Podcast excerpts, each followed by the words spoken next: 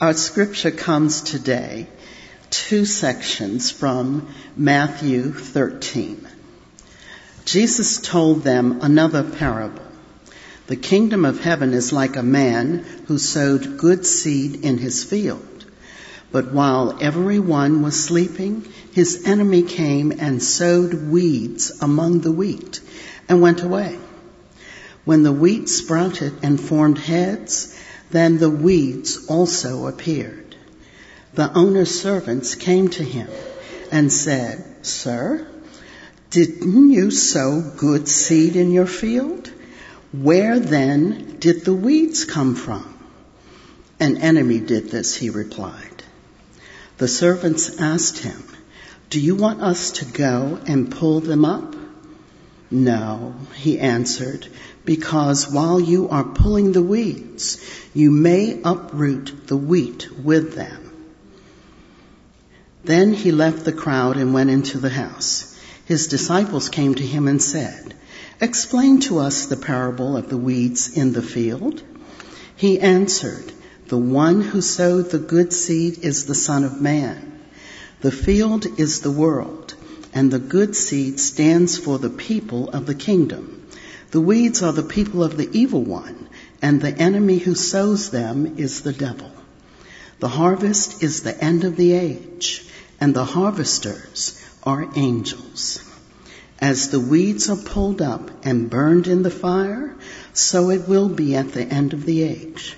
The Son of Man send, will send out his angels, and they will weed out of his kingdom everything that causes sin and all who do evil. They will throw them into the blazing furnace where there will be weeping and gnashing of teeth. Then the righteous will shine like the sun in the kingdom of their Father. Whoever has ears, let them hear. This is the word of God for the people of God. Thank you, Marley. Won't you please join me in a word of prayer now? Let's bow our heads. Oh Lord God, as we open our hearts and minds to the truth and power and wisdom of your word, we pray that your Holy Spirit would work through your word to speak to our hearts, to remind us of truth, to inspire and challenge us to go out and live as your people now and always. We are open and receptive. Do a good work in us, we pray. And all God's people said. A couple of years ago, a young mother and blogger named Deborah Mitchell wrote a blog entitled How, Why I Raise My Children Without God. The blog got picked up and posted on CNN's website and then it went viral and it generated a lot of conversation about religious faith, parenting, the meaning and purpose of life.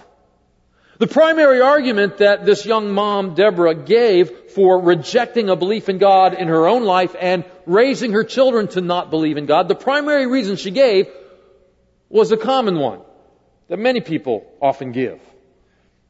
She concluded that there's so much evil, pain, and suffering in the world that there cannot be a God. A loving, all-powerful, all-good God. For a loving, all-powerful, all-good God would not allow mass murders and wars and rape and child abuse and all kinds of terrible things, famines and diseases. A loving God would never allow those sorts of things. Therefore, because those things exist, there must not be a God. Now, even if you and I might not totally agree with Deborah's worldview, we can understand how she got there. I mean, you do have to look around and recognize there are a lot of terrible things that happen in our world. And faced with this overwhelming reality of evil, pain, and suffering, many people conclude that there cannot be an all-loving, all-good, all-powerful God. Whenever I talk to people who are agnostic or atheist or skeptic and we get to talking about belief in God, almost always this is the number one reason they give. They say there isn't a God. Look at all the terrible things that happen. And if there is a God, an all-loving, all-powerful, all-good God who's ruling over the universe, and He stands by and sees these sorts of things that happen, and He doesn't prevent them or stop them, then He certainly isn't a God worthy of our worship, respect, trust, or obedience. Now, I think it's possible, and I bet you do too, I think it's possible to draw a much different set of conclusions from the reality of evil, pain, and suffering, but we have to admit If you're a Christ follower, if you're a believer in God, if you're a worshiper of God, you have to admit that it is challenging to hold these two truths in our lives that, that evil, pain, and suffering is real, and yet we have an all-loving, all-powerful, all-good God in charge of the universe. It's hard to figure it all out, isn't it? Welcome back to our study of Jesus, the life, the teachings, the miracles of Jesus. As I mentioned a few weeks ago, we're going to be spending a whole season in the life of our church focusing in on Jesus so we can understand who He is, what He did, and why that matters. And as we start this study, uh, the past couple of weeks, we've been looking at the stories that Jesus told. These stories are called parables, and a parable is a short story with a meaning to it, with a point to it, with a lesson attached. And in the ancient world, when people didn't have books to read, and they didn't have notes to take, and they didn't have iPads to work with, in the ancient world, Teachers often used stories as a way of conveying important truth to people. And historians acknowledge that of all the great teachers, Jesus was a master storyteller. And the Bible is full of stories that Jesus told that have a meaning and a purpose to them. So we're looking at some of those stories this summer. We're looking at the stories to see what is the meaning, what is the point, what is the truth that Jesus is communicating, but we're not stopping there. Then we're asking the question, what do I do with that truth? How does that impact my life? How am I supposed to live in response to the meaning of the story? Now today's story is an interesting one. Jesus tells about a wealthy farmer, and we know he's wealthy because he has servants. Wealthy farmer who goes out one day into his field and he plants wheat, seeds of wheat. Not long after he does this, while he's sleeping one night, an enemy comes in with seeds of weeds and plant seeds of weeds in among the, the seeds of the wheat. And then they both start to sprout. Now it's interesting, when Jesus describes this, the word he uses for weeds in the original text in the Aramaic is the word zinzania. And zinzania was a special, particular kind of weed that grew and still grows in the Middle East. And what makes this particular kind of weed so interesting uh, is that when it's growing, when it's starting to grow, it looks almost identical to wheat. You can't tell the difference. And as it gets bigger and bigger, you still can't tell the difference. It's only until about a week or two before harvest when the, the, the weeds and the grain start to sprout heads. That's when you begin to see the difference. Here I've got a couple pictures. The, the gets translated into our English word for tares, or some of your Bibles may have a translation of darnel, but it's the same, same weed. And you can see on, on the left here, my left, well, your left too, I guess, if you're facing it. Uh, you see that's wheat, and then next to it there is the, the tares or the darnel or the zinzania, and it's really hard to tell the difference until just before the harvest. And so, as the story goes, it's near harvest time, and now the servants who've been watching over the field recognize, oh my gosh, there's a lot of weeds in here. And they asked the master, didn't you plant weed? And the master said, yes, but an enemy has gone in, obviously, and sown uh, weeds among the wheat. And then the, the servants say, well, do you want us to go through and pull out the weeds? Now, the farmer's response to that is very instructive here. The farmer says, no, no, no, don't, don't, at this point, don't do that. Because by now the, the roots of the weeds have grown down deep into the soil. They've intertangled with the, the, the roots of the wheat. If you go in and try to pull up the weeds, you'll pull up the wheat along with it. He says, just leave it. And in a couple weeks when the harvest is here, that's when we'll separate the weeds from the wheat and the weeds will bundle up and will throw into the fire. Jesus ends the story there. The disciples, they're not exactly sure what the point is. They know there's a point, but they're not sure what it is. So, after the crowd is dispersed and they're all relaxing in a house somewhere, the disciples come to Jesus and they say, Jesus, can you explain to us what you were trying to say with that story about the weeds and the wheat? And fortunately for the disciples, Jesus explains the story. And fortunately for us, it's written in the Bible, so we know the explanation too. Notice beginning in verse 37, Jesus says this, the one who sowed the seed, the good seed, is the Son of Man. That's Jesus identifying himself. The field is the world. The good seed stands for the sons of the kingdom. That's those who respond to Jesus' message, seek to love, serve, and follow him. And then he says, the weeds are the sons of the evil one. And in case you don't know who the evil one is, Jesus explains it in the next sentence. He says, the enemy who sows them is the devil. The harvest is the end of the age, and the harvesters are the angels. And then Jesus goes on to say, when harvest day comes, the angels will come, and they'll pull up the weeds, and the weeds will be cast into the burning flames, and the, the wheat will be harvest, harvested, and those who are part of God's kingdom will shine like suns in the kingdom of God. That's the story. And as we read this story and reflect upon it this morning, I want us to see that there is a, uh, a painful truth we have to accept. But there's also a beautiful promise that we get to celebrate. A painful truth we have to accept and a beautiful promise to celebrate. So let's start with the painful truth we have to accept. Evil is real. Suffering is real. Pain is real. This is a painful truth we have to accept in this life. God allows it to exist for now. There are weeds in the garden, brothers and sisters. We aren't given all the reasons why, but we know that we exist. We don't look at evil and say it's not really evil. We don't look at weeds and say they're not really weeds. We acknowledge the painful reality. In this world, there is both good and evil, both positive and negative. Jesus assures us that God is aware of this and God is still in charge. Now, theologians, philosophers, Bible teachers, we, we try to wrestle with this question. If God is in charge, why is there evil? Why would a good, loving God allow evil?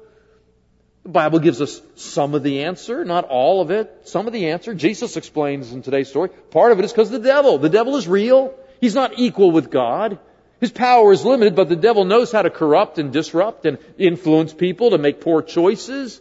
So some of the stuff that happens is because the devil is sowing the seed of evil and unrighteousness in the world. We don't like to think about the devil. We like to pretend he's some mythological creature with, you know, horns and a pointy tail, and we kind of joke about it and make horror movies about it. But Jesus indicates the devil's very real. Not to think so is naive. Part of the suffering and tragedy and pain of the world is the influence of the evil one. Part of it, the Bible says, is free will.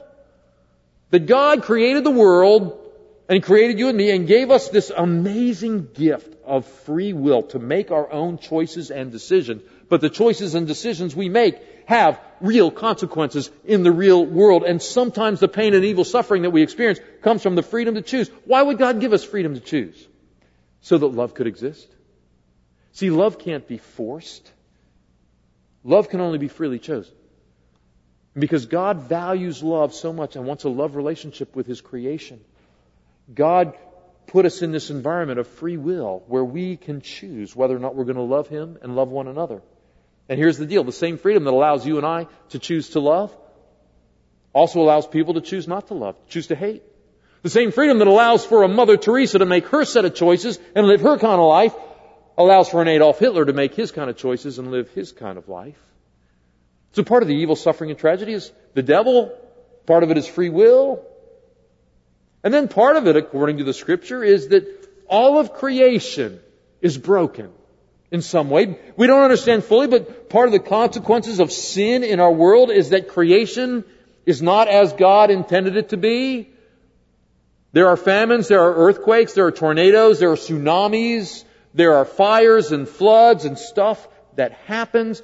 The Bible doesn't explain it all, but says this, all of creation is groaning in the anticipation of the day of redemption. We live in a broken world. And bad stuff happens. Natural disasters happen. In fact, when you read through the scripture, you find as the, the harvest day approaches, as the judgment day approaches, as the final end of this age approaches, those kind of natural disasters are only going to increase and Jesus says in Matthew 24, that's a sign that the end is coming near. It's not a sign that God is not in charge. It's a sign that God's getting ready to bring the harvest. The bottom line, friends, is simply this, and you've heard me say this if you've been here for a while. This is earth, not heaven. Right? This is earth, not heaven. Painful reality to accept. If you go around expecting earth to be heaven, you'll be very disappointed and you'll be very cynical and frustrated and irritated and bitter and resentful because this is not heaven. This is earth. Jesus says, in this earth, in this life, in this world, you will have tribulation. There will be storms, there'll be disappointments, there'll be tragedies. It's not the whole story, but it's part of the story. No need to be pessimistic, but we do need to be realistic. Until harvest day, there will be weeds in the garden. Not to think so is naive. This young mom, Deborah Mitchell, who wrote the blog, see, she's frustrated. She's frustrated because earth isn't heaven. She looks around, she sees the pain and the suffering and the struggle going on. She sees the weeds in the garden. And so she's going to conclude because there's weeds, there's no God. Right? And we're all just random accidents. And we all just got to accept that fact. We're all really is insignificant. Jesus speaks to you and me and says, she's wrong. There is a God. And a harvest day is coming. Good and evil exist side by side in the field. See, the problem is not that there is no God. The problem is the assumption we bring to interpreting reality. And we bring this assumption that if there is a good, mighty, loving God, there will not be evil. Jesus says, don't assume that. Don't assume that. This is earth, not heaven. There will be weeds in the garden. That's the painful truth. It's truth, but it's painful truth. And so alongside this painful truth, Jesus gives us this beautiful promise. And here's the beautiful promise. It won't always be this way. Evil, pain, suffering will come to an end. A harvest day is coming, a separation. The weeds will get pulled out of the garden. That's a beautiful promise we celebrate. The kingdom of God is here partially now. We see glimpses of it in the good that does exist, in the wheat that is growing, in the good ways God blesses us and we become a blessing to others. And the promise is the good that we experience in part now will come in all of its fullness someday. It's not here yet, but it's, it's coming. That's why we pray, Thy kingdom come, Thy will be done on earth as it is in heaven. The reason we pray that is because the kingdom hadn't fully come yet. God's will isn't done perfectly on earth as it is in heaven. But someday God's going to answer our prayer with a mighty yes. Now is the time. Harvest day is here. Judgment day will arrive. Judgment day. Another name for harvest day. We modern Christians, we don't like the idea of judgment. Don't like the idea of judgment day. Don't like it much because it sounds so judgmental. So intolerant. So hateful dividing the world into us and them, the good and the bad. Goes against the grain of our modern thinking. Sounds like an angry preacher pointing a bony finger, trying to manipulate people with fear. Watch out for the fires of hell and the coming judgment, right? Right? Listen, friends, nobody talked more about judgment than Jesus. Just saying. Now, when Jesus talked about judgment, he wasn't doing it out of hateful intolerance. He wasn't trying to manipulate people with fear. Yes, there was some warning there. He was warning. But mostly he was promising. It's meant to be a beautiful promise for those of us who are wheat in the field, for those of us who have responded to his invitation to be his people. The, the, the, the, talk of judgment is not meant to be something we fear. It's meant to be something that gives us relief in the midst of the painful reality of the suffering that's all around us and the evil that exists. Jesus is saying to us in the story, hey, justice delayed is not justice denied. There'll come a day when the weeds will get pulled, separated, destroyed. Don't assume that judgment day isn't coming just because it hasn't come yet. I can still remember many years ago now when my wife was pregnant with our second child, our daughter. And, uh, you know, we got a due date when the baby was expected. We sailed right past that due date. Jessica was born almost two weeks late. I think 10, 12 days late. And, uh, you know, after we got past the due date, we figured, well, any time now, any time now, but every day kept coming and going, no baby. Now, could you imagine a day eight, nine, ten? Could you imagine if I looked over at my wife and I said, you're not really pregnant. What, what have you been eating? Could you imagine me doing that? No. She was pregnant, the baby was coming. Just because the baby hadn't come yet doesn't mean the baby isn't coming. What Jesus is saying to you and to me, as we look around and see the evil, pain, and suffering just because the judgment day hadn't come yet, just because the weeds haven't been pulled out yet, don't think it's not coming. And that's meant to be a promise to give us strength in the midst of the painful reality of life. And so the real question we have to ask is how do we live? In light of the painful reality of evil, suffering, tragedy all around us, the weeds in the garden, and in light of the beautiful promise, how, do, how, are we, how are you and I supposed to order our lives? How are we supposed to live? Well, here's what we don't do. We don't shake, shake an angry fist at heaven and curse God because He doesn't run the universe the way we think He should. We don't shake an angry fist at heaven and curse God because He doesn't run the universe the way we think He should. Can I get an amen on that? Because see, there's this tendency for us to want to do that. And we don't tell our children that there is no God because He doesn't order the universe to suit our assumptions of what the universe ought to be. Now, listen, it is good and healthy and wise to wrestle with important questions in life. And certainly the question, why does a loving God allow evil, pain, and suffering? I think that's a, that's a fair question to wrestle with. But friends, as we wrestle with that question, we need to have enough humility to acknowledge that we wrestle with this question from a limited perspective. Right? Jesus doesn't tell us all the reasons why God allows us. He gives us some answers as we've already talked about. But what he gives us is a promise that God won't allow it forever. Really, not that much longer. We need to come to terms with the fact that we don't have all the answers. In fact, maybe what we need to do is have the humility to accept the fact that God hasn't given us all the answers, and that's okay. I say this sometimes to people who struggle with this whole idea. I say, God gives us two really great gifts. He gives us answers, and He gives us promises. Answers and promises. And God, because He's a good God, gives us lots of answers. One of the reasons I'm a Christian pastor is because Christianity gives such realistic, honest, and satisfying answers about so much of life and what's beyond life. But we don't have all the answers. And here's what, here's what you find. When the answers stop, the promises begin. It's like God says, I'll give you this much info, but beyond that, you're just going to have to trust me. And then you and I have to decide. Do the answers I have, are they sufficient enough that I'm willing now to trust in the promises where I don't have answers? And this story reminds us that we have lots of good answers, but not all the answers. Are we willing to trust that God knows what He's doing, even when we can't fully understand it? So here's what we don't do. We don't shake a fist at heaven and curse God, tell our kids not to believe in God because there's evil, suffering, and pain in the world and we don't understand why. Second thing we don't do is we don't ignore evil or suffering or pain. See, we, we, we don't want to do that either. We got to accept the painful reality. And accepting the painful reality means we also accept responsibility for doing something about it. Don't misinterpret the story. Just because Jesus tells the servants not to pull up all the weeds right away, Jesus is not saying we don't deal with the very real evil, pain, and suffering in our world. No the truth of the matter is, we are the wheat in the field, and the purpose of the wheat is to bear good fruit.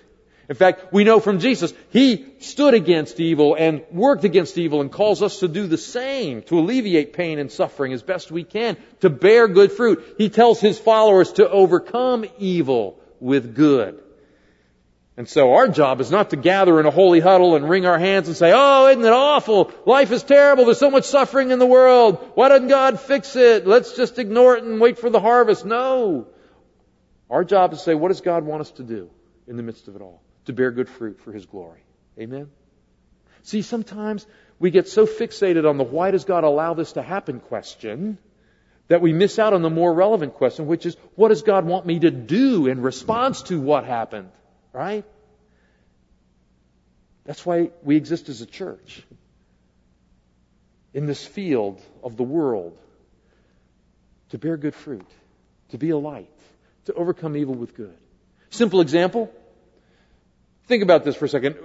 This church believes that it's evil and wrong for young children to struggle in school and get tired of school and give up on school because they have difficulty with their homework. So what do we do about that? We have volunteer tutors who go into the school and work with the kids, the at-risk kids, to help them develop a love for studying and reading and learning so they can do better in school and have the encouragement they need. Because we think that's something that would please the Lord. That's one of the ways we bear good fruit, overcome evil with good.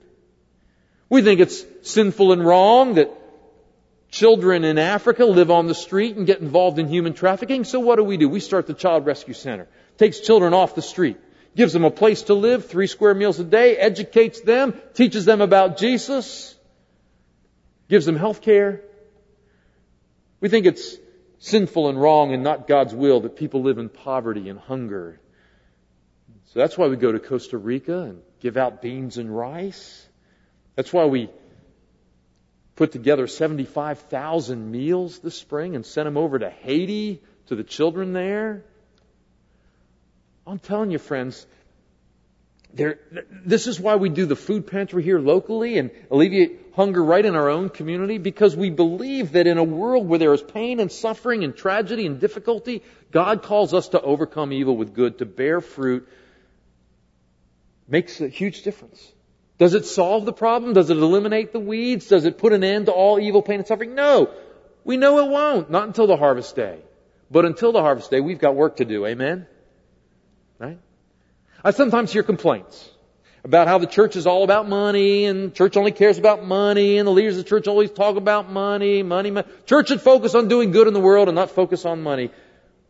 I agree with that, but hey, sometimes we talk about money here and we care about money here because we see what money can do when it's employed for God's glory in the world.